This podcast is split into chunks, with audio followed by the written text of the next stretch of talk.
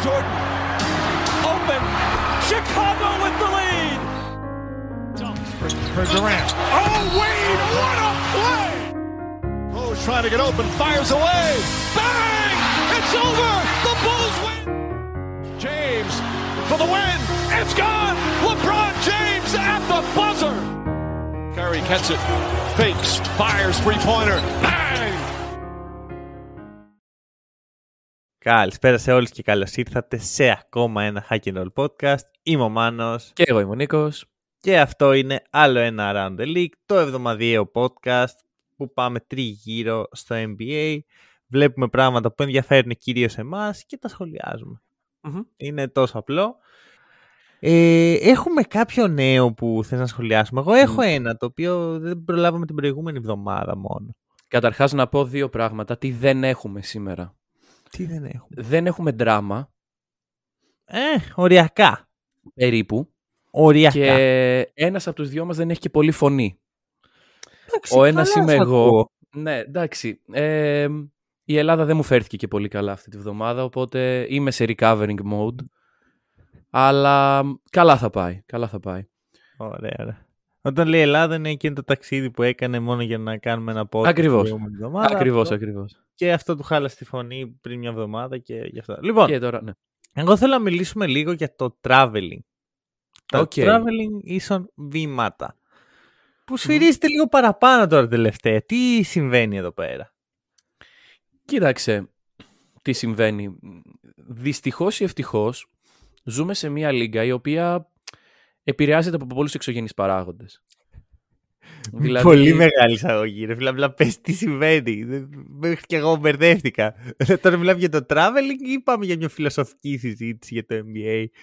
Μιλάμε για το traveling. Ωραία. ε, το πάμε στους Warriors. Σε αυτό δεν χρειάζεται να είναι οι Warriors. Είναι όλη η λίγα. Όλοι ξέρουν ποιοι είναι.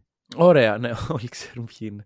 Λοιπόν, ε, αυτό που συμβαίνει βασικά είναι όντως ότι ε, φέτος σφυρίζεται λίγο περισσότερο. Υπήρξε ένα βίντεο στο οποίο πιθανώς να αναφερόμαστε και το οποίο έβγαλε λίγο προς τα έξω τα ψεγάδια της λίγας όσον αφορά το traveling. Εντάξει, δεν είναι μυστικό το ότι στο εν μπι έι σφυρίζεται διαφορετικά, όμως αυτό που συμβαίνει και κατά τη γνώμη μου πρέπει να συμβαίνει είναι να σφυρίζεται ίδια για όλες τις ομάδες. Μισό, μισό, μισό, μισό, μισό. Ε, αυτό στο οποίο αναφερόμαστε είναι ε, συγκεκριμένα Mm-hmm. η μεταφορά της μπάλας. Ναι. Και είναι, ξέρεις, βλέπεις αυτές τις εντυπωσιακές τρίπλες που κάνει ο Καϊρί, ο Τζόρνταν Πούλ κάτω από τα πόδια, πίσω από την πλάτη, και ξαφνικά το βλέπεις να κρατάει λίγο την μπάλα, να την κουβαλάει mm. ε, και να μην σφυρίζεται εδώ και πολύ καιρό. Ναι. Γιατί... ε, όπως είπε και ο Steve Kerr, δεν σφυρίζεται από τότε που ο Άλαν Άιβερσον έπεισε τους διαιτητές ότι αυτό δεν είναι βήματα. Ακριβώς, ακριβώς. Ε, Το κάνουν όλοι, δεν είναι δηλαδή, δεν είναι ο Jordan Poole, είναι πάρα πολλοί παίχτες που το κάνουν. Γιατί έτσι έχουν μάθει να δουλεύουν. Όχι, γιατί τους αφήνεις. Και όταν... Ναι, ακριβώς. Ε, παιδί μου, αν, αν το καλοσκεφτείς, οτιδήποτε δεν είναι στους κανονισμούς του μπάσκετ, δεν πρέπει να γίνει. Οτιδήποτε είναι και μπορεί να σε βοηθήσει, το κάνεις. Από τη ναι, στιγμή σίγουρα, που η Λίγκα θεωρεί ότι αυτό δεν είναι βήματα, προφανώς και ο Ντόνοβαν Μίτσελ θα το κάνει αυτό, γιατί του δίνει τεράστιο πλεονέκτημα. Ακριβώς. Και επειδή αυτός ο κανόνας υπάρχει εδώ και πολύ καιρό, όπως λέμε, οι παίκτες οι οποίοι μπαίνουν τώρα στη Λίγκα έχουν μεγαλώσει μαθαίνοντας να παίζουν με αυτόν τον τρόπο. Δεν τους είναι εύκολο από τη μια μέρα στην άλλη να βγάλουν τέτοιες τρίπλες από το ρεπερτόριό τους, ας πούμε, ναι, για, να... Ναι, ναι. για να μην κάνουν βήματα. Ε, ο Τζα Μοράντ είναι ένας παίκτης που μου έρχεται στο μυαλό όταν σκέφτομαι τη συγκεκριμένη κίνηση. Γενικά, ναι. άμα, άμα πατήσετε Jordan Poole Traveling θα καταλάβετε για ποιο mm. πράγμα μιλάμε. Mm. Ε, εγώ να πω ότι το είχα παρατηρήσει, αλλά ξέρεις, είναι από αυτά τα πράγματα που απλώς τα αποδέχεσαι. Ναι. Μέχρι που ξέρεις, το σφυράνε πρώτη φορά και λέω «Α, τι ωραία». Mm. Τι, α, εδώ η ζωή είναι ωραία τελικά. Mm-hmm. Και ήταν συγκεκριμένα ένα παιχνίδι των Warriors, στο οποίο σφύριξαν στον Jordan Poole τρεις φορές μεταφοράς. Ναι, ναι. Ε, το οποίο εντάξει ήταν. Και βγήκε μέχρι και ο Steve Kerr μετά και λέει: εντάξει, ήταν. Ναι, ναι, εντάξει, ήταν, αλλά άμα κάθεσαι και βλέπεις την κάθε φάση ξεχωριστά, είναι πολλές περισσότερες από ό,τι νομίζουμε. Αυτό. Το μόνο που φοβάμαι εγώ είναι ότι ξέρεις, όπως πήρανε πίσω τον κανονισμό των ε, φάουλ, ε, που ξέρεις, ξα, ξαφνικά το να πηδάς πάνω στον αμυντικό και να ναι. κάνεις μια καθόλου κίνηση που θα έκανες σαν σούταρες, ε, θεωρείται πλέον φάουλ, ε, αμυντικό φάουλ, ενώ πέρσι δεν το σφυρίζανε στην αρχή, το mm. πήραν πίσω. Πιστεύω και αυτό, δεν, ξέρεις, γιατί δεν ευνοεί τα νούμερα, δεν ευνοεί τους stars, ευνοεί την άμυνα. Και η άμυνα δεν μας αρέσει το εν μπι έι, oh. θέλουμε μόνο επίθεση. Ναι, θέλουμε εντυπωσιακές φάσεις και τέτοια. Μπορεί και πολύ εντυπωσιακό, ξέρεις, να κάνει ο άλλος μεταφορά και περνάει τον αμυντικό του. Ναι, γιατί έχουμε crossovers, έχουμε ankle breakers και τέτοια. Αλλά εγώ να πω το εξής, ότι θέλω οι κανονισμοί του εν μπι έι να είναι σαν τις Πανελλήνιες. Δηλαδή, εξηγώ. Να είναι ε, περίεργοι, να είναι ό,τι να είναι, αλλά να είναι για όλους το ίδιο. Ωραία. Γιατί στις Πανελλήνιες πηγαίνεις και γράφεις αυτά που γράφεις. Δε, δε, και τα γράφουν όλοι αυτά. Αντίστοιχα λοιπόν και στο εν μπι έι να μην σφυρίζονται μόνο στους μικρούς παίκτες και όχι στους stars, ή τα ανάποδο. Έχω δύο επιλογές. Ναι. Ή να ξεκινήσουμε ένα μονόρο podcast για το πρόβλημα στο σύστημα των Πανελλήνιων, ή να το αφήσουμε να περάσει. Άστο να περάσει. Επειδή έχει ωραίες ομάδες το Around the League. Είναι άδικο, είναι άδικο το σύστημα, αλλά ωραία. Πάμε, το main πάμε. event. Ναι. Να το αφήσω να περάσει. Εντάξει. Λοιπόν, ε, και πάμε σιγά σιγά. Πάμε στη Φιλαδέλφια. Oh, ωραία. Ε, και έχουμε πολλά εδώ. Έχουμε πολύ πράγμα. Ναι. Ε, βασικά θα σου πω, δεν είχαμε. είχαμε... Η τελευταία εβδομάδα ήταν ήσυχη. Στη μαγική φίλη. Μέχρι που ξυπνάω σήμερα το πρωί, έχω δει Cavaliers με Μινεσότα. Πρέπει αυτό το παιχνίδι να μην το είδες, γιατί τις ομάδες μου. Ναι, ναι, ναι, ναι, δεν το είδα. Είδα λοιπόν Cavaliers με Μινεσότα και λέω δεν υπάρχει περίπτωση κανένα σήμερα να κάνει καλύτερο παιχνίδι από ότι ο Ντάριος Γκάρλαντ. Mm. Κι όμως. Δε... Έρχεται ένας κύριος Joel Embiid και κάνει ένα statline. Ξέρεις, από αυτά που... Ήταν του Όσκα Ρόμπερτσον που λέγαμε made up stat lines, κάτι ναι, τέτοιο. Ναι, ναι. Βασικά, εμένα μου θυμίζει πιο πολύ David Robinson. Ναύαρχος. Τους μπερδεύω. Ο, ε, όχι, ο Όσκαρ Ρόμπινσον είναι ο μίστερ Triple Double. Ναι, ναι, ναι, ναι, ναι, ναι, όχι. Ο David Robinson ήταν ε, ναι. ο, τον Spurs, ο ψηλός πριν mm, τον Tim Duncan, ναι, ναι, ναι, ο οποίος ναι, ναι. είχε κάνει και quad double double. Ναι, και είναι το τελευταίο νομίζω που υπάρχει στη λίγα. Ναι, ναι, ναι, πρέπει να είναι. Άλλο. Ναι, ναι, δεν μπορώ, ξέρεις, δεν έχω στο μυαλό μου ανά πάσα στιγμή όλα τα κουάρτα. Ναι, ναι, ναι, εντάξει, εντάξει. Αλλά πρέπει να είναι. Ναι. Ε, ε, τι έχουμε. Τι έχουμε, εντάξει, κοίταξε, μπορούμε να μιλήσουμε πολλή ώρα για, το, για τον Embiid και το τι έκανε χθες. Και εντάξει, είναι στο τραπέζι τον εμ βι πι. Αλλά... Στο κλαμπ, ναι. Ε, έχει μπει και αυτός, έχει πληρώσει την είσοδό του και έχει μπει κανονικά. Mm-hmm, mm-hmm. Αλλά...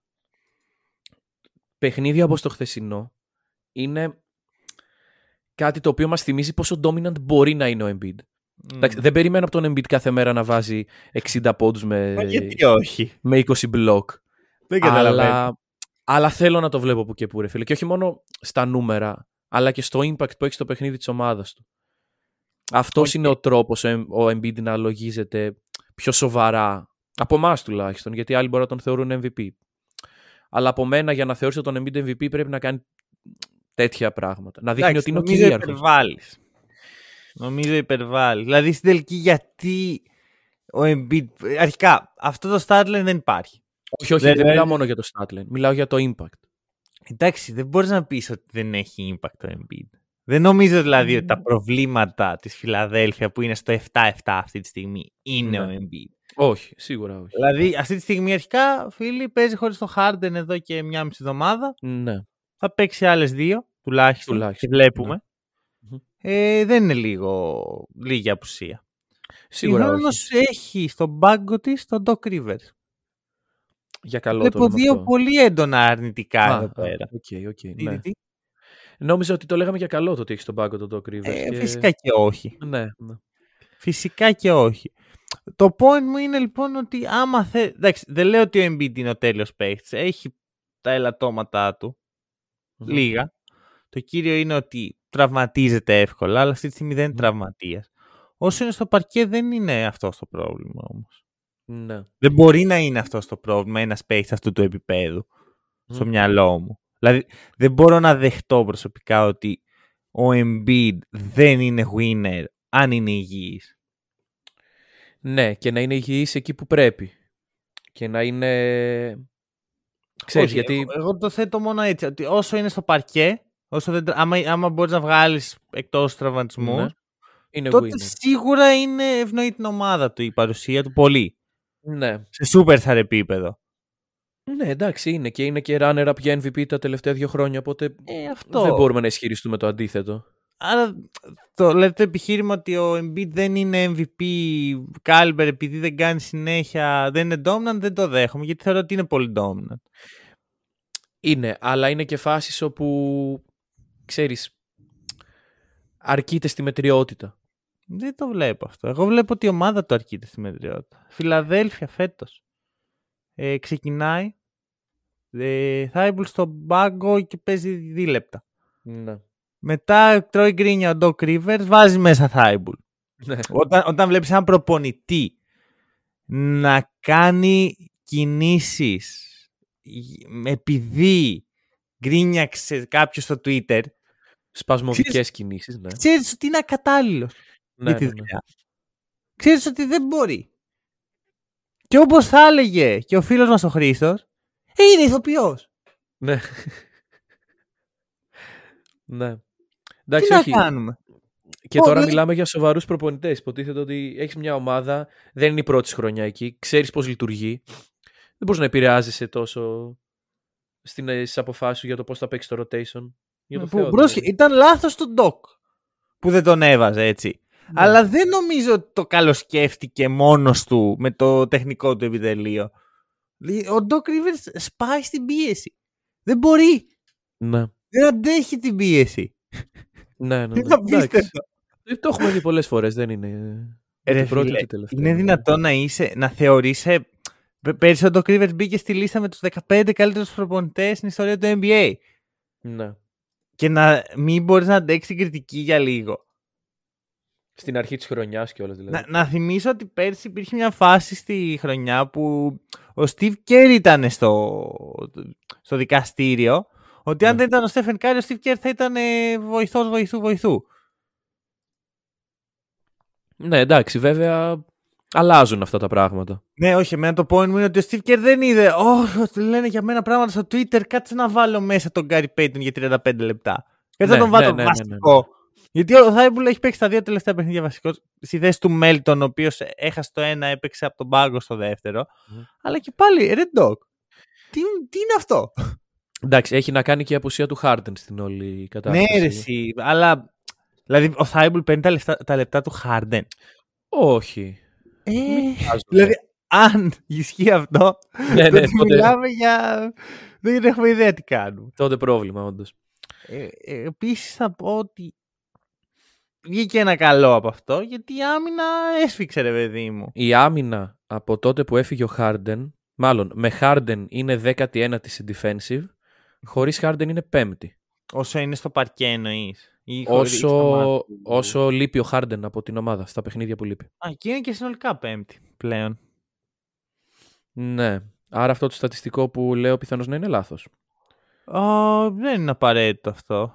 Α, είναι πρώτη χωρίς το Harden. Στα, Α, βασικά, τέλεια. Στα τέσσερα τελευταία παιχνίδια της Λίγκας, mm-hmm. δηλαδή άμα βάλεις τα τέσσερα τελευταία όλων των ομάδων, είναι πρώτη.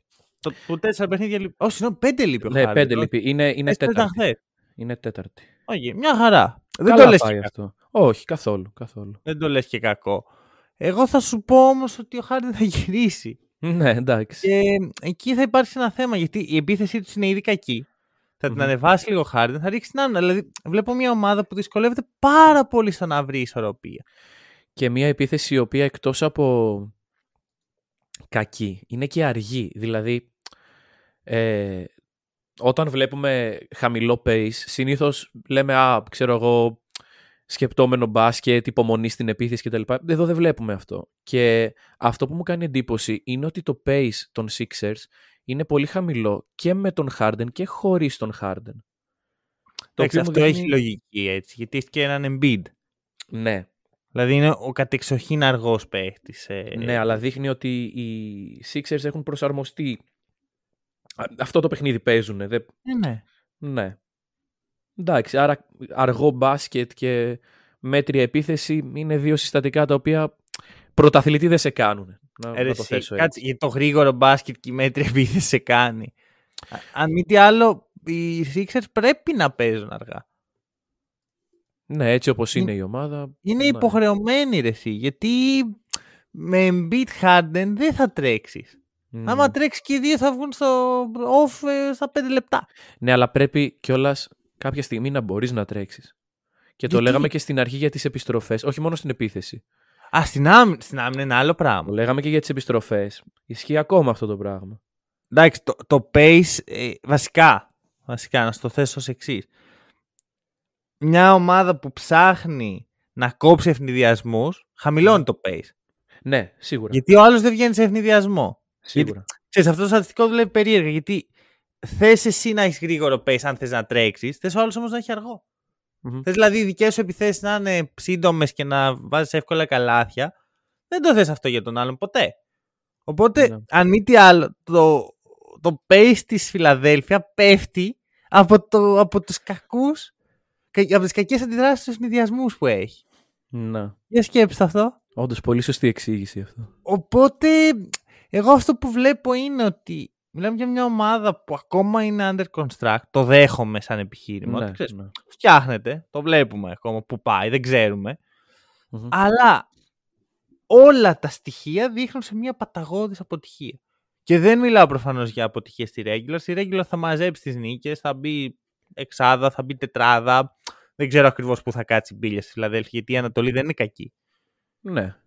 Και αλλά όλο και περισσότερο αυτό. Δεν μπορώ να δω τους ε, Sixers στους τελικούς περιφέρειας έτσι όπως έχουν τα πράγματα τώρα.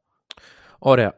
Παρ' όλα αυτά, επειδή πάντα πράττουμε με αυτά που έχουμε στα χέρια μας mm-hmm, mm-hmm. Ε, και επειδή αυτό το trade θα μνημονεύεται για χρόνια ακόμα και πάντα θα συζητάμε ποιος βγήκε κερδισμένος και ποιος όχι, έτσι όπως έχουν τώρα τα πράγματα, πιστεύω ότι καλά έκαναν και το έκαναν το trade η Φιλαδέλφια. Δηλαδή βγάλε Harden και βάλε Simmons, ας πούμε, σε αυτή την ομάδα. Και τον Simmons που okay. ήτανε. Μου δίνεις μια καλή πάσα mm-hmm. να πάμε στην επόμενη ομάδα. Κανονικά δεν θα ήταν, αλλά θα το ξέρεις, προσαρμοζόμαστε. Yeah. Δεν μπορούσαν δηλαδή οι Sixers να πάνε και να πάρουν τον Tyrese Haliburton. Α, ah, οκ. Okay. Δεν μπορούσαν. Θα, τους, θα, θα τους χάλαγε τους Kings. Που τότε ο Simmons δεν είχε παίξει ακόμα για να δούμε πόσο κακός είναι. Ναι. Είχε, δηλαδή οι Kings παρακάλαγαν. Φέρτε. Mm-hmm. Φέρτε Simmons. Δεν μπορούσανε. Θα μιλάγαμε για άλλες καταστάσεις τώρα, πιστεύω. Ε, και εντάξει, μετά θα έπρεπε να, κάπως να πουλήσουν και τον Maxey σε κάποιον άλλον, που γίνεται. Ναι. Δεν είναι untradeable. Θα είχαν ακολουθήσει άλλη στρατηγική βασικά στο όλο θέμα. Ναι. Άρα, μας χαλάει ο Haliburton. Καθόλου. Κύριε Νίκο, για πάμε στους Pacers λοιπόν και να δούμε λίγο πώς μια ομάδα που κάνει tanking σε πολλά εισαγωγικά είναι έξι έξι στο ναι. ίδιο ρεκόρ με τους Sixers. Μόντως. Και ποιος είναι ο καλύτερος παίκτης αυτής της ομάδας? Για να δω, για να δω. Tyrese Haliburton. Αχα. Mm, είκοσι πόντι. Εντάξει, δεν θα μετρήσει το box score του, είπαμε. Δεν είναι. Όχι, δεν αλλά, αλλά είμαι, είναι league leader σε assist μέχρι στιγμής. Ε, είναι leader σε assist. Mm-hmm. Ο, οι Pacers είναι πρώτοι σε assist percentage. Uh-huh, uh-huh. Απορώ γιατί. Ποιος μπορεί να φέρει ευθύνη γι' αυτό. Δεν ξέρω, δεν ξέρω. Ε, Περίεργο μου φαίνεται. Νομίζω ότι πλέον και ο πιο δύσπιστος περί Haliburton mm. βλέπει το potential. Ναι. Βλέπει, ρε, είναι καλός παίκτης, πώς να το κάνουμε. Κάτι Άξι. κάνει. Οι, κάτι Kings, οι Kings τι κάνουν αυτή τη στιγμή? Τραβάνε τα μαλλιά τους από κάθε πιθανή γωνία. Κοιτάξτε, οι Kings είναι στο έξι έξι. Ξεκίνησαν αργά. Δεν, δεν θέλω να το κάνω Σακραμέντο ναι, podcast ναι. πάλι, αλλά ξεκίνησαν αργά. Και τώρα ανεβαίνουν. Και χθες κερδίσανε τους Warriors. Αμέ. Αυτό για τους Kings είναι τεράστιο πράγμα. Mm. Τρεις σερί φορές, σε τρία σερί παιχνίδια, έχει ανάψει το λέιζερ πάνω από το γήπεδο των Kings. Τι άλλο να θέλω. Αυτό μου αρέσει πάρα πολύ. Με το λέιζερ. Ναι, απλώς επειδή είναι οι Kings είναι λίγο επίφοβο, ρε παιδί. Δεν το περίμενες να ανάψεις ποτέ, ναι, οκ. Okay. Το αστείο ήταν εκεί, υπήρχε. Έχουν το καλύτερο winning streak στη Δύση. Ναι, ναι, ναι. ναι. Απλώς το λέω έτσι. Δεν, δεν θέλω να υπονοήσω κάτι. Εγώ θα σου λέω πάλι, πάλι τραβά τα μαλλιά της προφανώς. Γιατί μακροχρόνια μιλάμε για έναν παίκτη ο οποίος βλέπουμε τι impact μπορεί να έχει σε μια ομάδα. Δεν είναι ένας παίκτης τον οποίον ξυπνάς μια μέρα και λες «Α, ας ανταλλάξω». Δεν το mm. κάνεις αυτό. Ναι, ναι, ναι. Αυτό ακριβώς. Και νομίζω ότι είναι σίγουρα μελλοντικός All-Star, αν όχι φέτος. Πολύ πιθανό και φέτος. Νομίζω ότι είναι... είναι πραγματικά ένας παίκτης που μπορείς να χτίσεις γύρω του τα πάντα. Mm-hmm. Τα πάντα. Είναι απίστευτα versatile. Ναι. Ταιριάζει σχεδόν με όλους τους παίκτες στη Λίγκα. Ε, γενικώς αυτό που μπορώ να πω για τους Pacers είναι ότι η επιθετική ευελιξία πληρώνει, γιατί λέγαμε όταν ε, τραφτάραν τον Ben Mathurin ότι κοίτα να δεις, έχουν δύο παίχτες οι οποίοι ταιριάζουν με πολλά πράγματα. Mm-hmm. Ξέρεις, μπορεί να τους, μπορείς να τους βάλεις σε οποιαδήποτε κατάσταση και να δουλέψουν, και αυτό πάντα είναι καλό. Και τώρα Προφανώς. το βλέπουμε εσύ, γιατί παίζουν με κάτι line-ups τρελά που δεν βγάζουν καν νόημα. Mm-hmm. Και πάλι τα καταφέρνουν. Και δουλεύει. Ναι. Και δουλεύει. Βέβαια δεν πρέπει να δουλέψει. Σταματήστε να κερδίζετε. Τι κάνετε. Ρε φίλε, ο Μάθιουριν. Τι κάνει. Πες, δεν είναι κακός. Ποιος ρούκι έχει εξήντα τρία τοις εκατό true shooting στην πρώτη του χρονιά. Ποιος το κάνει αυτό. Ελάτε. Δεν κοίταξα, δεν κάθισα να δω ποιος ήταν ο τελευταίος. Ούτε εγώ, αλλά μου φαίνεται πάρα πολύ σπάνιο. Και για έναν mm. παίκτη τύπου Μάθιουριν. Κοίτα, προστατεύεται πάρα πολύ. Πάρα πάρα πολύ από τους Pacers. Δηλαδή Σίγουρα. ξεκινάει από τον πάγκο, το οποίο δεν το βλέπει συχνά. Και ενώ γενικά είμαι κατά του να συμβαίνει αυτό με καλούς ρούκι, στη συγκεκριμένη περίπτωση δουλεύει τόσο καλά, γιατί ξέρεις, μπαίνει με το second unit, ζεσταίνεται. Ακριβώς. Και, με... και, μετά, ναι. και μετά είναι αυτός, ρε παιδί μου. Είναι πάρα πολύ efficient, που το ξέραμε αυτό από το κολέγιο. Τον βολεύουν mm. πάρα πολύ τέτοιες επιθέσεις σαν τον Pacers. Θέλει ένα καλό guard δίπλα του. Και τον έχει. Και τον έχει φυσικά. Ε, νομίζω ότι. Εντάξει, δε, δεν είμαι τόσο high στον Mathurin όσο άλλοι. Δηλαδή δεν θεωρώ ότι είναι prodigy, ότι θα μπορεί να βγει rookie of the year. Δεν, τα, δεν τον βλέπω τόσο πάνω. Mm-hmm. Θα μπορούσε να είναι μελλοντικός all-star. Αλλά νομίζω ότι βλέπουμε λίγο πολύ τι θα είναι ο Mathurin. Καλός team player, ball mover, ε, πολύ αθλητικός. Mm-hmm. Είναι winner, είναι ανταγωνιστικός και τα σχετικά, αλλά μέχρι εκεί. Άρα δεν βλέπεις δηλαδή ένα rebuild όπου υπάρχει Haliburton για πρώτος και Mathurin για δεύτερος. Όχι. Όχι, όχι, όχι, όχι. Θέλουμε άλλον έναν.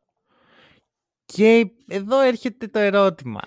Θέλουμε Wembanyama εκεί. Γιατί όχι. Δεν Εγώ βλέπω... θέλω. Ναι. Οριακά θέλω. Δηλαδή, αν ήταν λίγο καλύτερος ο Mathurin, θα σου λέγω ότι παρά είναι καλό μετά. Ναι, ναι, ναι. Αλλά έτσι όπως έχει τώρα το πράγμα, είναι οι τρεις τους και τέλος. Δηλαδή, mm. μετά ε, είσαι έτοιμος να, να πας προς τα πάνω. Η ερώτηση είναι, θέλουμε Mathurin, Wembanyama και Haliburton μαζί με Turner, ή ο Τέρνερ φεύγει. Α, είναι ακόμα εκεί ο Τέρνερ. Mm-hmm. Και εδώ έρχεται το, το άλλο κομμάτι της Ινδιάνα. Ρε Ινδιάνα, τι κάνουμε τώρα. Τι Ρε, δεν αυτό? ξέρω, έχουμε μπερδευτεί. Έχουμε μπερδευτεί. Έχουμε μπερδευτεί. Έχεις απόλυτο δίκιο. Κάπου Έχεις τα έχουμε απόλυτο. χάσει λίγο το τι θέλουμε να κάνουμε ακριβώς και εντάξει. Αυτό γιατί είναι στο έξι έξι Ινδιάνα. Παίζει καλά, ξέρεις, έχει όλα αυτά τα θετικά στοιχεία. Αλλά ναι. δεν είναι αυτός ο ρόλος στο φετινό Ν Μπι Έι. Δεν γίνεται να πάνε από τους Bulls Ινδιάνα. Ναι. Δεν γίνεται. Ναι. Δηλαδή πρέπει λίγο να χάσουμε. Πώς να το κάνουμε. Δώστε το. Κάμια νίκη εκεί τώρα να πάμε στο τέλος. Να... Δηλαδή και να φύγει ο Τέρνερ, να φύγει ο Χιλ. Τώρα να μιλήσω λίγο για το trade με τους Lakers. Με επιτρέπεις. Σου επιτρέπω. Είναι, αν και... είναι ευαίσθητο ζήτημα. Όχι, όχι. Το έχουμε ξεπεράσει πλέον. Είμαστε στο να μιλάμε γι' αυτό. Ωραία, ωραία, ωραία. Να σου πω κάτι. Αυτά τα picks. Ναι. Είναι λίγο επίφοβα. Γιατί γι' αυτό θα γίνει το trade. Θα... πάρε στο Westbrook να πούμε. Mm. Είναι λίγο επίφοβα τα picks. Γιατί έστω... Ποια τι... είναι. Θα σου πω. Εδώ λέμε τώρα ότι αν οι Pacers πάρουν ε, Wemby, mm-hmm.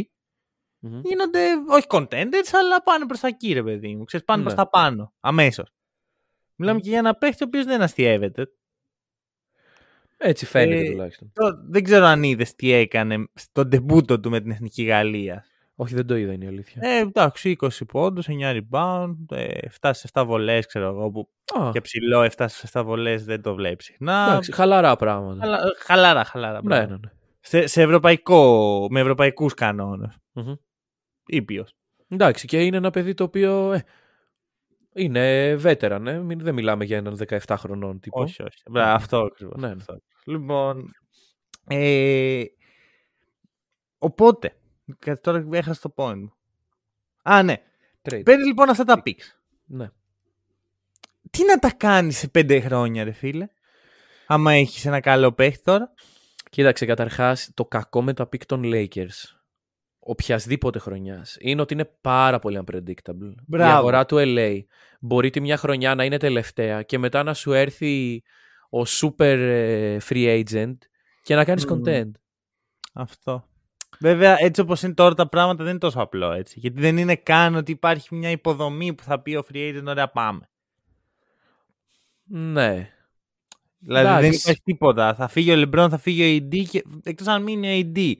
Που και να μείνει ο έι ντι, ποιος free agent θα πει, Ω, πάω να παίξω με τον έι ντι τώρα εδώ πέρα, το παιχταρά μου. Θα το κουβαλήσουμε μαζί.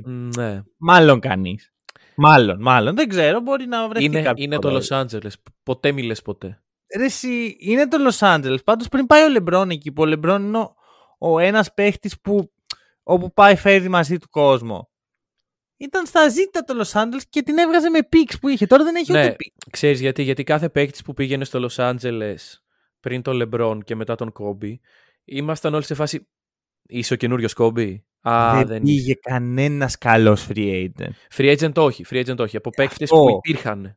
Όχι, εγώ μιλάω για free agents. Ah, okay, θέλω να πω ναι. ότι okay, καλή αγορά το ελ έι, αλλά δεν είναι μόνο οι Lakers. Υπάρχουν πλέον οι Clippers, υπάρχουν οι Brooklyn Nets, καλά. υπάρχουν ναι. οι New York Knicks. Υπάρχουν δηλαδή οι εγώ αυτή τη στιγμή προτιμώ να παίζω στους Knicks από τους Lakers. Σαν, hey, σαν μεγάλο free agent. Στο, στο poll τι ψήφισες που Ποιο θα ήθελες να κοουτσάρεις? Α, ρε φίλε, ε, μεταξύ Nets και Lakers. Mm-hmm. Ας το συζητήσουμε άλλη στιγμή. Ωραία, ωραία. Γιατί ακόμα το σκέφτομαι. Οκ, okay, και λοιπόν, βασικά είμαστε και στους Pacers. Ναι, ναι. Για τους Pacers να πω, να δώσω έτσι, να αναφέρω μάλλον ένα όνομα το οποίο δεν αναφέρεται πρώτη φορά σε podcast. Mm. Νέμπχαρτ. Δεν θυμάμαι το μικρό του. Αλλά Νέμπχαρτ, παιδί της Γκοντζάγκα. Να το να το. Άντριου Νέμπχαρτ. Παιδί της Γκοντζάγκα. Κάνει ό,τι χρειαστείς. Μπαίνει στο τρία να παίξει επειδή δεν έχει τριάρη ομάδα. Mm-hmm. Και βλέπω καλά πράγματα στο μέλλον αυτού του παιδιού. Δεν θα είναι ποτέ super elite, ε, all star και τα σχετικά. Θα είναι όμως ένας καλός ρολίστας. Θα μπαίνει, mm-hmm. θα δίνει ποιοτικά λεπτά, θα σουτάρει καλά και θα κάνει ό,τι του ζητηθεί. Ρε φίλε, να σου πω κάτι. Αυτό είναι. Δηλαδή, όπως είπες, δεν έχει τριάρη η Ινδιάνα. Κάντε tanking γαμότο. Τι πενήντα τοις εκατό αυτό δεν έχει τριάρι. Έχει τον Ben Mathurin, αλλά δεν παίζει. Ναι, ρε παιδιά, δηλαδή είναι μια ομάδα η οποία ψάχνεται. Μην κερδίζετε, ρε παιδιά, για το όνομα του Θεού. Ε, κοίτα, είναι αυτό που λέμε, ότι δεν μπορείς να πεις έναν επαγγελματία αθλητικά τσεχάς. Ναι, οκ. Okay. Δεν είναι εύκολο, δεν γίνεται. Τι να του πεις, θέλουμε Wemby, ας πει όχι, ρε φίλε. Δηλαδή, νιώθω ότι στους Jazz αυτό συνέβη και άρχισαν να κερδίζουν. Πήγαν και σήμερα, λοιπόν, παιδιά, χάστε. Τι. Ίσως, ίσως χρειάζεται reverse psychology. Δηλαδή αυτό που κάνουν οι Lakers πρέπει να διδάσκεται σε σεμινάρια. Μπράβο, αυτό. Οι Lakers mm. είναι πολύ καλοί στο tanking. Mm. Γιατί όλοι τους λένε είστε contenders και είναι σε φάση όχι. Εντάξει, κάθε φορά που στο Instagram μας βάζεις poll τους Lakers να mm-hmm. το παιχνίδι τους κερδίζουν. Τι γίνεται με αυτό? Λοιπόν, κάθε μέρα Lakers, παιδιά, από εδώ και πέρα. Πολύ μιλήσαμε για Ινδιάνα. Ναι. Βλέπεις ότι όταν βλέπεις να η συζήτηση πρέπει να το κόβουμε. Ναι, όντως, όντως. Ε, Μινεσότα. Μινεσότα και Σωτίνο Πάσα. Μινεσότα. Λοιπόν, έξι οχτώ αυτή τη στιγμή. Mm-hmm. Not great, Άρα, not terrible. Θα ε, πω εγώ. Δεν το λες και καλό. Οδεύει προς το terrible. ε, παρόλα αυτά. Κοίταξε, όπως και οι Sixers, έτσι και η Μινεσότα είναι καταδικασμένοι για αρκετό καιρό να η πορεία της να είναι συνδεδεμένη με το trade. Ωραία, και το αν άξιζε όντως να γίνει. Αυτή τη στιγμή από αυτά που βλέπω, από το πώς δουλεύει το Gobert, Towns και όλο το υπόλοιπο παρεώνει, δεν άξιζε. Αχα. Είναι μια καινούργια ομάδα, σίγουρα.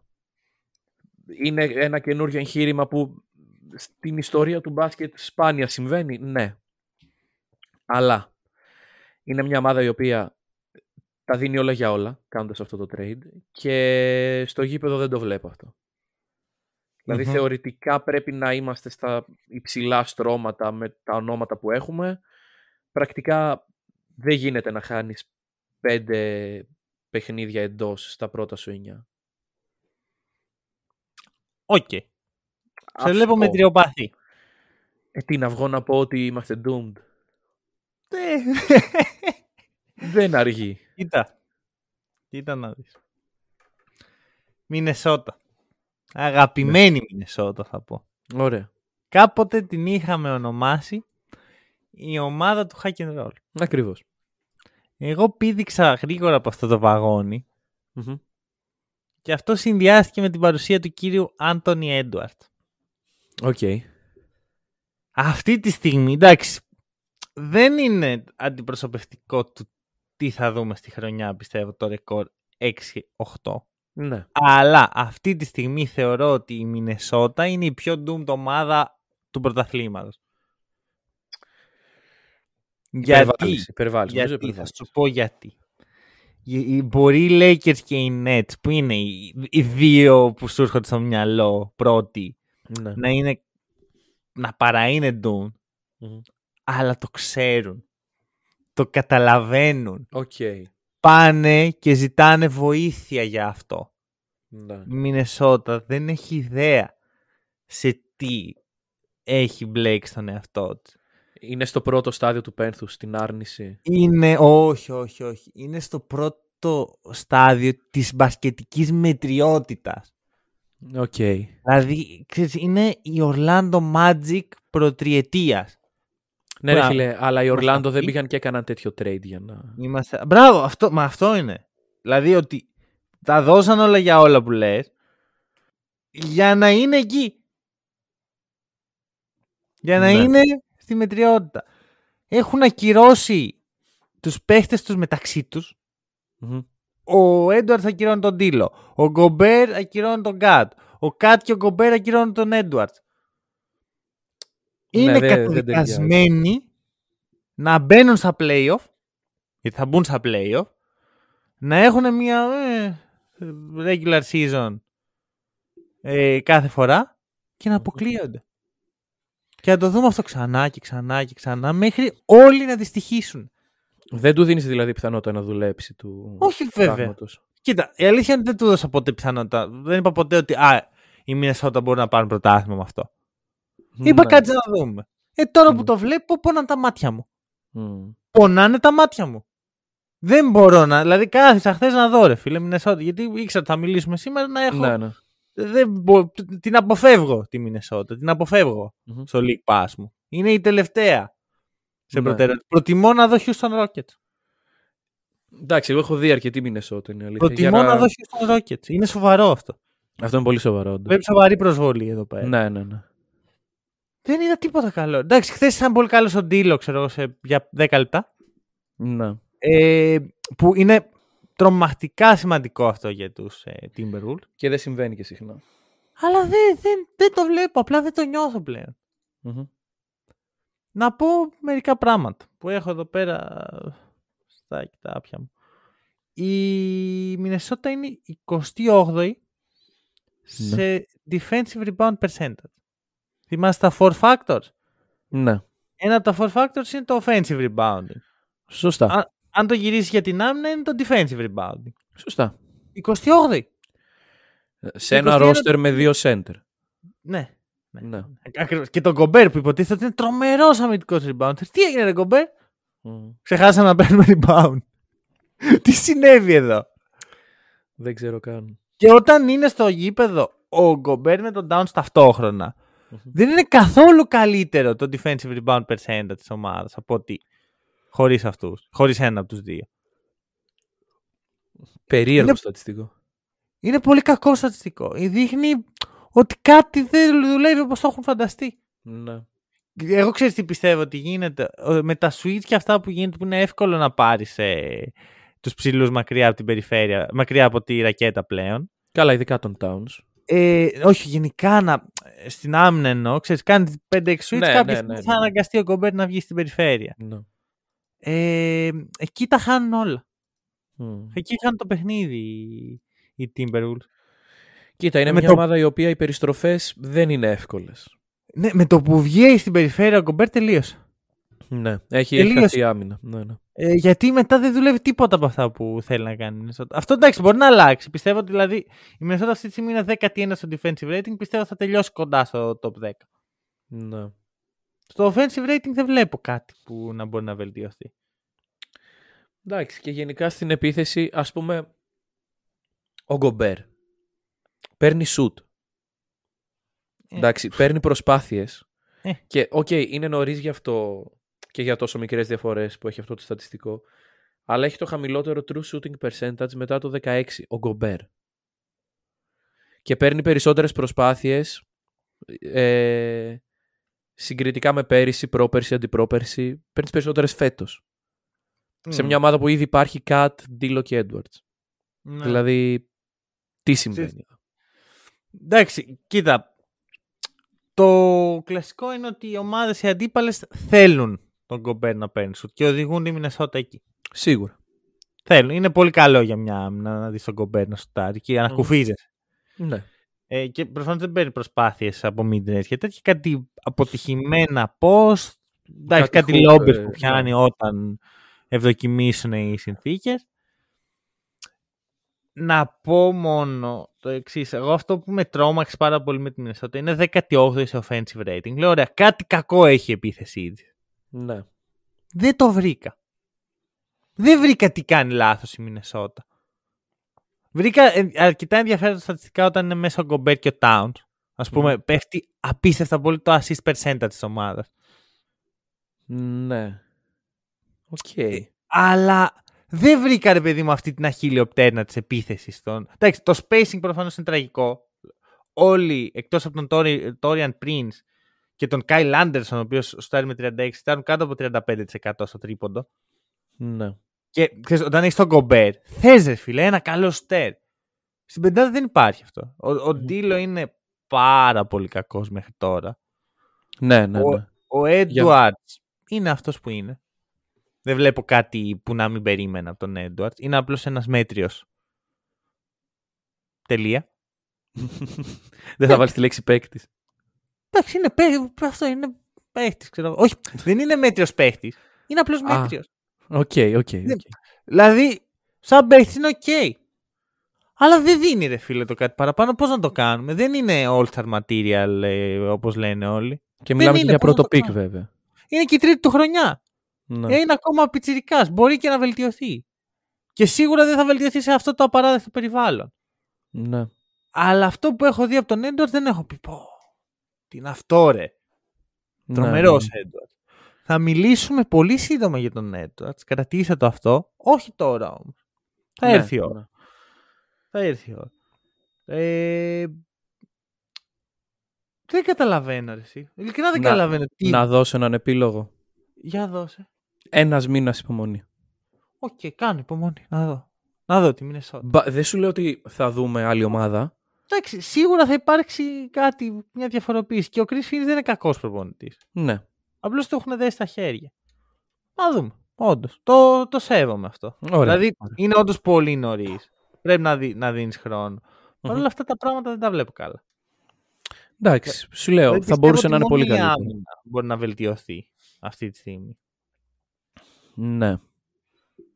Εντάξει, ε... γενικά από τη Μινεσότα λείπει σταθερότητα και το, το ξέραμε και πριν το trade και ειδικά τώρα μετά. Ωραία, ναι. Πάμε προς Phoenix μεριά. Προχωράμε. Να μου πεις και εκεί τι γίνεται, γιατί εγώ δεν παρακολουθώ. Να είμαι Phoenix. Δεν βλέπω, ρε φίλε, δεν το προτιμώ. Να σου πω κάτι. Δεν βλέπω. Έχω δει Phoenix. Ναι. Αλλά δεν είμαι από πάνω από τους Suns να πω τι κάνουν, πώς είναι. Δηλαδή, πέρσι οι Suns ήταν στις top πέντε ομάδες που είδα. Mm-hmm. Φέτος δεν το νιώθω τόσο. Αν υπήρχε στατιστικό από το League Pass, ξέρεις πόσοι βλέπουν τα παιχνίδια των ομάδων της κάθε ομάδας, πιστεύω ότι όντως η Phoenix είναι πολύ πιο χαμηλά από πέρυσι. Γιατί, ξέρεις, είναι και εκεί περίεργη κατάσταση. Ωραία. Ε, Και εγώ όταν έφερα αυτό το θέμα στο τραπέζι του Around the League, δεν ήθελα και τόσο να μιλήσω αγωνιστικά για το τι βλέπουμε. Okay. Εγώ θα σας κάνω μια ερώτηση. Mm-hmm, mm-hmm. Οι Phoenix Suns αυτή τη στιγμή έχουν τον Chris Paul, τον Devin Booker και τον DeAndre Ayton. Όταν τελειώσει η εποχή του Chris Paul, γιατί είναι, είναι μια εποχή στο mm-hmm. Phoenix, όταν τελειώσει αυτή η εποχή, τι κάνουν οι Suns? Το διαλύουνε? Κρατάνε, κρατάνε Booker, κρατάνε Booker και Ayton? Το σκέφτομαι πολύ συχνά αυτό. Mm-hmm. Δηλαδή, εγώ θα σου πω, το ιδανικό fit είναι ένας παίκτης που δεν είναι διαθέσιμος πλέον. Ποιος? Τι γίνονται Μάρι. Οκ, okay, ναι. Αυτός θα ήταν το τέλειο fit.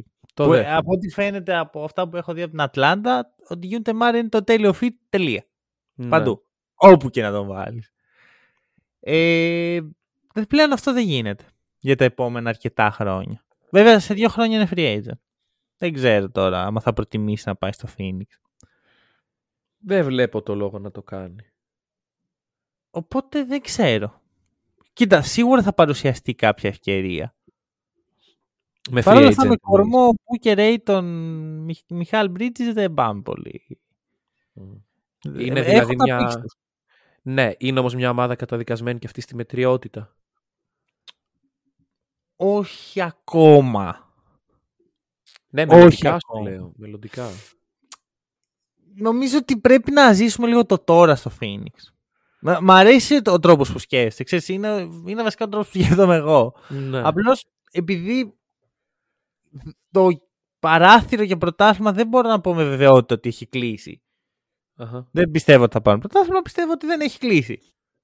Πιστεύω Ωραία. Ότι υπάρχει κόσμος που οι Suns μπορούν να πανηγυρίσουν φέτος πρωτάθλημα.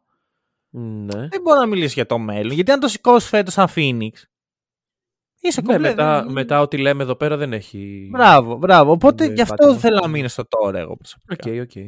Εντάξει, αλλά έχεις κάτι συγκεκριμένο, κάτι στο μυαλό σου, κάτι που θα έκανες ή απλώς το, το, το έφερες σαν φιλοσοφικό? Όχι, όχι. Φιλοσοφικό ερώτημα ήταν. Okay. Δεν ξέρω. Πάντως, αν μου έβαζες το πιστόλι στον κρόταφο και με ρώταγες, θα σου έλεγα ότι το κάνουμε blow-up. Κοίτα, νομίζω ότι δεν πρέπει να αγχωνόμαστε για το μέλλον των Suns. Μπορούμε να αγχωθούμε για το παρόν των Suns. Ναι. Γιατί είναι καλή. Είναι... Όσο καλή ήταν και πέρσι. Mm-hmm. Είναι πέμπτη στο offensive rating, δεύτερη στο defensive rating. Ε, είναι μια καλή ομάδα, ναι. Είναι πρώτη σε assist turnover ratio. Που σι πι θρι effect προφανώς. Προφανώς, ναι. Κάτι λείπει. Και το βλέπουμε όλοι ότι κάτι λείπει. Mm-hmm. Δεν είναι πλέον, στο δικό μου μυαλό τουλάχιστον, η Suns δεν είναι πλέον ε, υπολογίσιμος αντίπαλος. Δηλαδή να παίζω με τους Suns, να πω, όχ, παίζω στο Phoenix. Νιώθω δηλαδή ότι οι ομάδες πάνε στο Phoenix πιο χαλαρά. Ναι, δεν, δεν, δεν τους φοβάσαι ας πούμε. Ξέρετε, δεν είναι τόσο δεν τους φοβάσαι, γιατί χάνουν οι περισσότεροι έτσι. Ναι, ναι, ναι. Είναι ότι δεν τους πιστεύει ο κόσμος και οι αντίπαλοι τους. Σου λέει, εντάξει, τι είναι αυτή η ομάδα που πέρσι τους έκανε πλάκα ο, ο Λούκα. Ναι. Δεν με νοιάζουν τόσο. Είναι μια ρετσινιά η οποία δεν φεύγει εύκολα. Είναι ρετσινιά με τον τρόπο που έγινε. Ναι, ναι, ναι. Δηλαδή είναι αυτό που είπες στην αρχή το previews, ότι είναι, είναι η Jazz κατά κάποιο τρόπο. Mm. Είναι η ομάδα που είναι καλή, το ξέρεις, τη regular season μάλλον θα σε κερδίσουν, αλλά στα playoff δεν τη φοβάσαι. Ναι. Τουλάχιστον όχι αν είσαι ο Λούκα. Καλά, εντάξει, απέχουμε πολύ ακόμα από τα playoff, αλλά. Εντάξει, αλλά ξέρεις τι γίνεται, αυτή η ομάδα πρέπει να είναι χτισμένη για τα playoff. Δηλαδή νομίζω ότι και οι Suns και οι Jazz είχαν το ίδιο θέμα. Οι, οι Jazz είχαν, οι Suns έχουν. Yeah. Ότι παίζουν ένα μπάσκετ φτιαγμένο για τη regular. Mm. Δεν, δηλαδή θα τους φέρνει νίκες η regular μέχρι να φύγει ο Chris Paul σίγουρα. Σίγουρα. Μετά όμως τι, τι κάνουμε? Όταν πάμε εκεί που μετράει, όταν πάμε για το δαχτυλίδι, γιατί πλέον οι Suns αυτός είναι ο στόχος. Ποιος να βγει ο Booker εμ βι πι? Δεν θα βγει. Ναι, όντως. Ό,τι όντως. Και να κάνει δεν θα βγει, γιατί δεν είναι αυτού του επίπεδου ο Booker. Δεν θα διαφωνήσω σε αυτό. Αλλά εντάξει, ο στόχος κάθε ομάδας το πρωτάθλημα είναι. Ωραία, άρα πρέπει να, να φάει λίγο χώμα το Phoenix και να βρει έναν τρόπο να δουλέψει αυτό στα playoff. Και όχι να κερδίζει σβηστά με ένα μπάσκετ που δεν δούλεψε όταν έπρεπε. Ναι, βέβαια, εντάξει. Μπορούμε να βρούμε αυτό το, το κάτι το οποίο ήταν προβληματικό στα playoff, γιατί ας πούμε λέμε για το, για το Houston τότε ότι ήταν το Harden Ball το λόγος που τον κέρδιζε.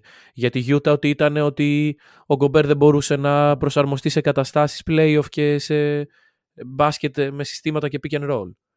Νομίζω, νομίζω ότι έλειψε η προσωπικότητα. Πώς να το κάνουμε ρε παιδιά. Ναι. Όπως είπε η πι θρι, τον αγαπάω πραγματικά, τον ευχαριστώ για όσα έχει προσφέρει, αλλά είναι λίγος σε αυτές τις περιπτώσεις.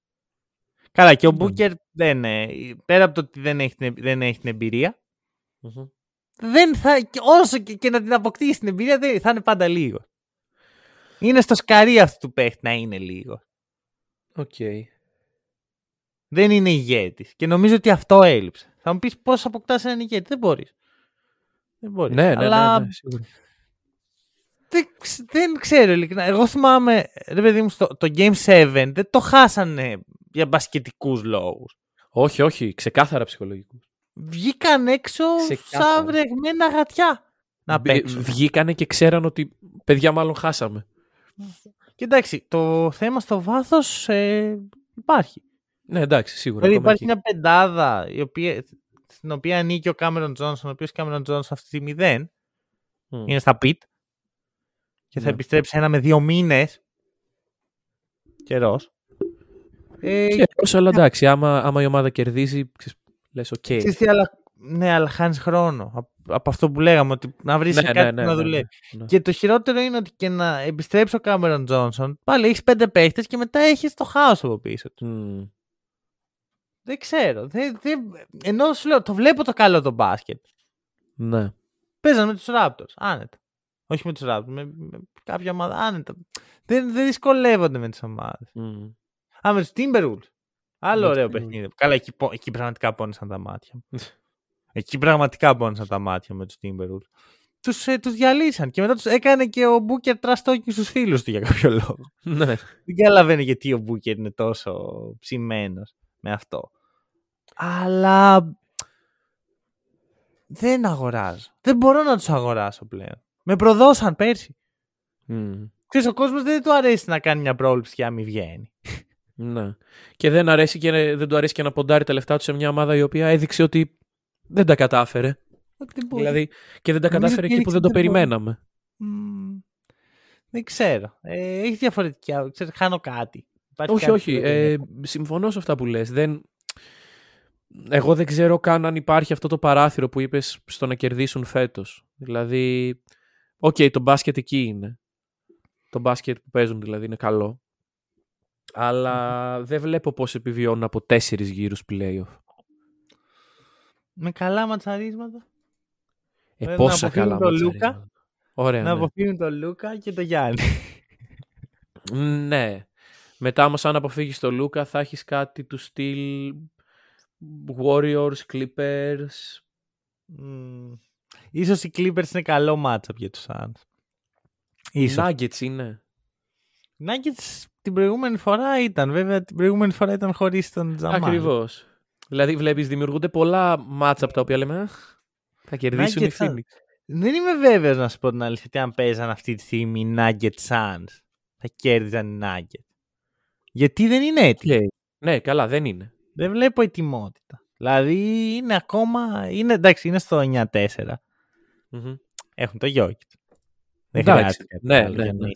Δηλαδή πλέον ο Jokic το στάτους το έχει ξεπεράσει το μπάσκετ. Αλλά εδώ κάτι, κάτι δεν δένει ακόμα και αυτό το κάτι είναι η άμυνα. Ναι. εικοστή τρίτη. Ναι, ναι, εντάξει. Είναι λογικό όμως στα μάτια μου. Λογικό. Λογικό. Όπως καταλάβατε μπήκαμε στο main event. Ναι, καλησπέρα αυτή είναι η Nuggets. Ε, λογικό. Γιατί οι Nuggets έχουν αυτή τη στιγμή να προσθέσουν στο παιχνίδι τους δύο παίκτες τους οποίους δεν είχαν πέρυσι. Mm-hmm. Ε, η επίθεση θα δουλέψει. Και δουλεύει κιόλας. Ναι, γιατί Jokic. Γιατί Jokic, γιατί το επιθετικό ταλέντο και των δύο είναι εκεί. Mm. εμ πι τζέι και Murray. Η άμυνα και η προσαρμογή και το, το αμυντικό παιχνίδι το οποίο θέλουν να παίξουν οι Nuggets εξαρτάται πάρα πολύ και από τους αντιπάλους τους. Από τις επιθέσεις που βλέπουμε. Η, ο Murray δεν είναι εξαιρετικός αμυντικός. Ναι, ποτέ δεν ήταν. Ναι. Ποτέ δεν ήταν. Ο Μάικλ Πόρτερ μπαίνει σιγά σιγά στο, στο όλο θέμα. Ναι. Είναι πρέπει λογικό. Πρέπει να βελτιωθεί στην άμυνα ο, ο κύριος Μάκλε. Ναι, πρέπει. Δεν βγαίνει πρέπει. έτσι. Πρέπει. Δεν βγαίνει. Ρε φίλε, δεν μπορώ. Ξέρεις κάτι, ο, ο Τζαμάλ τον βλέπεις και λες εντάξει, δεν είναι και πολύ καλός αμυντικός. Ναι. Ωραία. Δίνει άλλα πράγματα. Mm-hmm. Δηλαδή, κάθε χρόνο μέχρι να τραυματιστεί ήταν θετικός για την ομάδα. Ναι. Ο Μάικλ Πόρτερ, για ποιο λόγο δεν είναι, δεν είναι καλός αμυντικός? Δηλαδή, τι του λείπει, τα πόδια? Δεν ξέρω, ρε φίλε. Δεν θέλω κάτι παραπάνω από τον Νέο. Τα, ναι, τα σωματικά χαρακτηριστικά και, και ο τρόπος παιχνιδιού του εμ πι τζέι δείχνουν ότι είναι καλός αμυντικός. Πρέπει να είναι. Mm-hmm.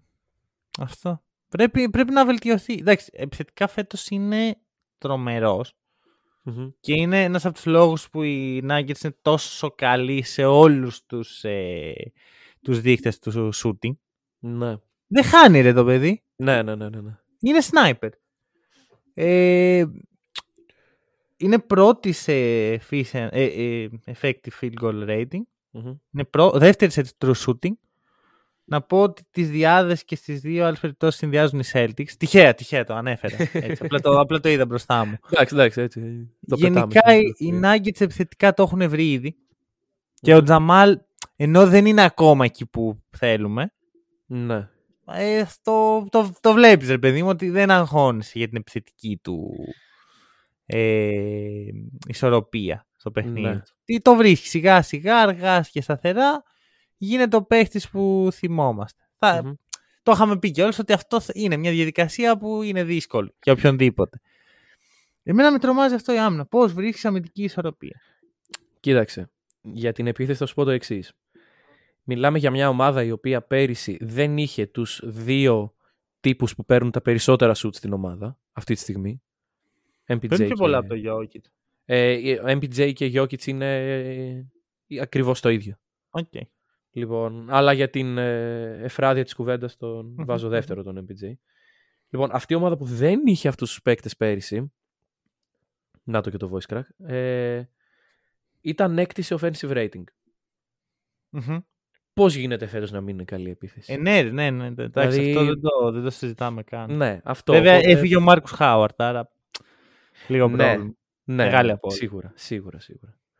Αλλά εντάξει, τίποτα. Ο Γιόκιτς πραγματικά είναι αυτό που λες ότι ναι. όταν οδηγεί μια ομάδα με τον Μάρκους Χάουαρντ έκτη στην ε, περιφέρειά του, όταν έχει εμ πι τζέι και Τζαμάλ. Βέβαια. Να δώσουμε λίγο και την άλλη πλευρά αυτού. Ο Γιόκιτς πολύ καλός. Ναι. Το, δε, δεν, είπα, δεν είπα κάτι καινούργιο. Mm-hmm. Τι γίνεται όταν δεν παίζει ο Γιόκιτς? Έβλεπα τα στατιστικά του Γιόκιτς και αυτό που με εντυπωσίασε είναι ότι ποτέ στην καριέρα του δεν έχει παίξει πάνω από τριάντα τέσσερα λεπτά στη regular. Οκ. Okay. Καλό. Καλό. Στα playoff έχει παίξει αρκετά λεπτά. Αλλά λογικό. Γενικά υπάρχει μια τάση να πέφτουν. Ακόμα και πέρσι, ρε παιδί μου, που ήταν πολύ μόνος του, μέσα όρους τριάντα τέσσερα λεπτά ήταν. Στα Έκλεισα... playoff. Ναι, ναι. Okay. Σε πέντε παιχνίδια, εντάξει. Με τους ναι, Warriors ναι. όλα. Ναι. Αλλά μπορεί και επειδή δεν ξέραν ότι δεν μπορούμε να τον προστάτευαν. Ναι. Εμένα με τρομάζει τι γίνεται στα λεπτά που δεν είναι ο Γιόκιτς στο παρκέ. Γιατί είναι ο Ντιάντρε Τζόρνταν. Υπέροχος παίκτης. Το σύγχρονο Προ... μπάσκετ σε έναν παίκτη. Δεν, δεν ξέρω. Δεν ξέρω τι κάνουμε. Εγώ εξ αρχής όταν άκουσα το όνομά του mm. η καρδιά μου λίγο δεν. Ναι, ναι, ναι. Ανατρίχιασα λίγο. Τώρα το βλέπουμε και να παίζει. Ε, δεν είναι καλό. Εντάξει. Τι περιμέναμε όμως ακριβώς να είναι ο Ντιάντρε? Θα ήθελα να δω έστω. Βασικά ξέρεις κάτι, όχι. Δεν φταίει ο Ντιάντρε. Οι Nuggets θα είναι. Φυσικά. Ο Ντιάντρε αυτός είναι. Ναι. Και έχω τη λύση. Ποια είναι αυτή? Όλες οι ομάδες που μου αρέσουν και χρειάζεται ένα παίχτη, η λύση είναι μία, μπρο. Για βε. Jacob Paul. Ωραία, τέλεια. Να έρθει. Να, να δοθούν όλα τα πιθανά ανταλλάγματα και να έρθει ο Πόρτλ. Μάλιστα. Στους Spurs είναι ακόμα για κάποιο λόγο Πόρτλ. Μπράβο. Άρα είναι διαθέσιμος. Ναι, ναι, ναι, ναι, ναι. Δηλαδή πόσο ακριβώς είναι ο Πολ αυτή τη στιγμή για τη Λίγκα και, και πόσο χρήσιμος είναι στους Spurs. Καθόλου. Καθόλου, ναι. Οπότε, Celtics Nuggets. Δηλαδή, δεν θα πω ότι οι Nuggets είναι η δεύτερη μου ομάδα, γιατί δεν το κάνω αυτό. Mm-hmm. Αλλά τους αγαπάω, ρε παιδί μου. Θέλω να δω το Γιάκη του πρωταθλητή. Ναι, το ναι, χανάκι. Ναι. Mm-hmm. Ένας από τους δύο να το κάνει. Να κινηθεί. Δεν είναι κακή λύση. Δεν είναι καθόλου κακή λύση. Αλλά το θέμα είναι τι δίνεις. Πίξ. Πίξ. Έχουν. Ένα first round, δύο second rounders. Ναι, ναι, ναι. Ωραία. Ένα first round, δύο second rounders. Κάνα συμβόλαια για να ματσάρεις. Mm-hmm. Δεν θέλω να φύγει ο Christian Brown από τους Nuggets. Okay. Είναι πάρα πολύ σημαντικός για μένα ο Christian Brown. Να... Ο Τζεφ Κρι, δεν ξέρω. Δεν... Κοίτα. Δώσε, δώσε ξέρω, τον Ντιάντρι Τζόρνταν. Ξέρω εγώ. Δώσε Πώς? τον Ντιάντρι Τζόρνταν. Καλά. Ναι, και θα πούνε οι Σπέρς. Όπα, δίνεται και Ντιάντρι. Εννοείται. Πάρτε τον. Δεν φίλε, όχι, αλλά οι Σπέρς αυτή τη στιγμή είναι αποθήκη παικτών. Ναι, έρεση, αλλά για να δώσουν ένα τόσο καλό παίχτη. Που... Γιατί ο Πόλτλ δεν είναι αστείο, είναι σοβαρός παίχτης. Σίγουρα. Δηλαδή δεν είναι καν για αυτό το ρόλο, είναι για κάτι παραπάνω. Mm-hmm. Αλλά γιατί να μην κερδίσει και ένα δαχτυλιδάκι αυτός. Ναι. Ε, οπότε νιώθω προσωπικά ότι οι, οι Spurs θα ζητήσουν, ρε παιδί μου. Θα πούν ότι φέρτε μου κάτι. Mm-hmm. Φέρτε και ένα asset. Φέρτε... Μπορεί να ζητήσουν, ας πούμε, το Bones Highland. Το Bones Highland δεν θα δοθεί. Όχι, όχι, όχι. Δεν δίνεται. Είναι πολύ σημαντικός. Mm. Μπορεί να ζητήσουν τον... μετά να πάνε να πούνε OK, θέλουμε τον Christian Brown. Εντάξει, δεν είναι κανένας τρομερός παίκτης ο Christian Brown, mm. αλλά μ' αρέσει πάρα πολύ η παρουσία του στο γήπεδο εμένα. Εντάξει, τον έχω και λίγο, ξέρεις, είναι, μ' άρεσε πολύ στο Kansas και τα σχετικά mm. όταν έπαιζε πέρυσι. Νιώθω ότι υπάρχει potential με αυτόν τον παίκτη στο, στο Denver, να γίνει κάτι. Γενικά, το Denver εξελίσσει καλά τους παίκτες του. Δηλαδή και ο Bones από πέρυσι έχει ανέβει. Mm-hmm, mm-hmm. Και... Πάρα πολύ. Εντάξει, λίγο το shot selection να φτιάξει αυτός ο άνθρωπος. Λίγο, λίγο το εφ τζι. Λίγο. Ναι, πιστεύω δίπλα στο Jokic θα... Στο Jokic. Στο Jokic θα φτιαχτεί και αυτό. Ναι. Δεν, δεν ανησυχώ. Mm. Δηλαδή, μιλάμε για την πιο effective ομάδα της ε, Λίγκα. Ναι, ναι. Εντάξει, παρά είναι effective. Καλά, εντάξει. Άρα. Γι' αυτό χρειάζεται ένα δαχτυλιδάκι. Ναι. Γενικά θεωρώ ότι οι Nuggets έχουν δρόμο. Απλώς τι γίνεται. Είπαμε ότι έχουν δρόμο οι... Φιλαδε... στη Φιλαδέλφια. Ναι. Είπαμε ότι έχουν δρόμο στη Μινεσότα. Mm-hmm. Οι Nuggets έχουν δρόμο, αλλά έχουν και κάποιες νίκες, ρε παιδί μου. Κάτι να επιδείξουν, να πούνε ότι δείτε εδώ. Πρώτον αυτό, και νομίζω ότι ξέρεις, έχουν και το know-how, γιατί το έχουμε ξαναδεί mm-hmm. να δουλεύει κάποια στιγμή. Mm-hmm. Ίσως τρία χρόνια πριν, οκ, okay, αλλά στη Μινεσότα και στη Φίλη δεν το έχουμε ξαναδεί να... να πετυχαίνει κάπως. Εντάξει, και στο Denver ήταν τελείως άλλη συνθήκη, στον Bubble. Ήτανε. Έτσι. Ήτανε, δηλαδή αλλά... νομίζω ότι τώρα, τώρα είναι η ώρα. Ναι, αλλά ήταν τα ίδια πρόσωπα και αυτό μετράει. Οκ, okay. Λες ότι πήραν κάποια εμπειρία. Ε, σίγουρα. Εγώ να είμαι ειλικρινής, νομίζω ότι οι εμπειρίες του Bubble δεν έχουν μείνει στο σκληρό των παιχτών. Φύγανε. Καλά, ειδικά στον Τζαμάλ μετά από αυτό που έπαθε. Όχι, δεν είναι αυτό. Απλώς δεν, δεν είναι κανονικά playoff. Ναι, ναι, ναι. Άλλο ναι. Τώρα να πας στην έδρα του άλλου και να σε βρίζει. Σίγουρα, κα... σίγουρα, σίγουρα. Σωθήκαμε, αν περιμένουμε σε N B A να βρίσουν. Να σου φωνάζει defense. Ναι, αυτό, άλλο ναι. Αυτό και άλλο τώρα στο άδειο γυμναστήριο. Ναι.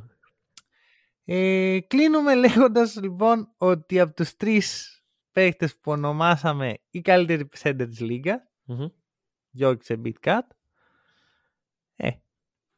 στην καλύτερη μοίρα μάλλον είναι ο Jokic. Ναι. Παρότι δεν έχει τον Gobert δίπλα. Yeah, να δούλευες. Τι θα κάνουμε χωρίς Gobert. Ε, βέβαια. Όχι, βέβαια. Δεν... Νομίζω ότι ο Gobert δεν δουλεύει πουθενά πλέον. Έχω, έχω αρχίσει να πηγαίνω προς τα εκεί. Και αν σκεφτείς ότι αυτός ο παίκτης κατέστρεψε τη Λίγκα με το trade του. Δηλαδή... Καλά, δε, δε, λες και το κανόνες αυτός. Ρε φίλε, όχι.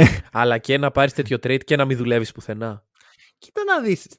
Η μεγάλη διαφορά θα ήταν ότι ο κέι ντι θα ήταν κάπου αλλού. Ναι, ο κέι ντι... ναι, ναι, ναι. Μου φαίνεται ψηλό irrelevant. Ναι, καλά. Γιατί το επόμενο καλοκαίρι θα το έχουμε ξεπεράσει, δηλαδή αυτό το trade. Δεν νομίζω. Έλατε. Δεν αυτό νομίζω. Είναι καλή ερώτηση. Δηλαδή, πότε σταματάει η ρετσινιά του Gobert να λες ότι. Ρε φίλε, ναι, αλλά δεν τη δώσανε πέντε πικ. Νομίζω ότι όσο πιο γρήγορα διαλυθεί η Μινεσότα τόσο νωρίτερα θα φύγουμε από αυτό. Γιατί θα, εντάξει, επειδή κάνει άλλη overpay, ξέρω εγώ, είτε κάνεις ένα peak overpay είτε πέντε. Mm, ναι, ναι, ναι, sure, sure, okay. Κοίτα, ο Γκομπέρ θα δούλευε στο Σικάγο, πιστεύω. Δεν έγινε. Mm. Τώρα μα, μας τιμώρησαν για κάποιο. Κάτι κάναμε, ρε παιδί μου, κακό. Ναι. Και πρέπει τώρα να βλέπουμε Μινεσότα. Ναι, σίγουρα. Εντάξει, ο... περίμενε. Χωρίς το Βούσεβιτς ή με τον Βούσεβιτς? Χωρίς, ρε. Χωρίς. Α, γιατί πλέον όπου βλέπω ο Γκομπέρ λέω, α, πού είναι ο δεύτερος center δίπλα του. έτσι, έτσι πάει πλέον αυτό. Λοιπόν, έγινε. Εντάξει. Νομίζω ότι εδώ πέρα το κλείνουμε. Mm-hmm. Αν θέλετε να στηρίξετε το podcast, μπορείτε να πάτε στο μπάι μι κοφ τελεία κομ σλας χακ εντ ρολ. Καφεδάκι. Mm-hmm. Ναι, τα λέμε τώρα κάθε εβδομάδα, δηλαδή κάπου. Ή τσάι, γιατί όχι. Για να φτιάξεις και φωνή. Καφεδάκι. Ναι, κεράστε μένα αυτή τη εβδομάδα. Εντάξει. Ο Νίκος δεν θέλει. Ωραία. θα, πει, θα πιει τσάι. Πόσο κάνει το τσάι, ρε αδελφέ? Κάνει, κάνει ως ένας καφές, πιστεύω. Όντως. Δεν ξέρω, δεν έχω πιει τσάι στην Αγγλία. Τι? Ναι. Ωραία, πότε στην άλλη εβδομάδα που θα μας κάνεις review το πρώτο σου τσάι στην Αγγλία. Ωραία, ωραία. Εντάξει. Λοιπόν, αυτά, ευχαριστούμε πάρα πολύ που μας ακούσατε. Τα λέμε σύντομα.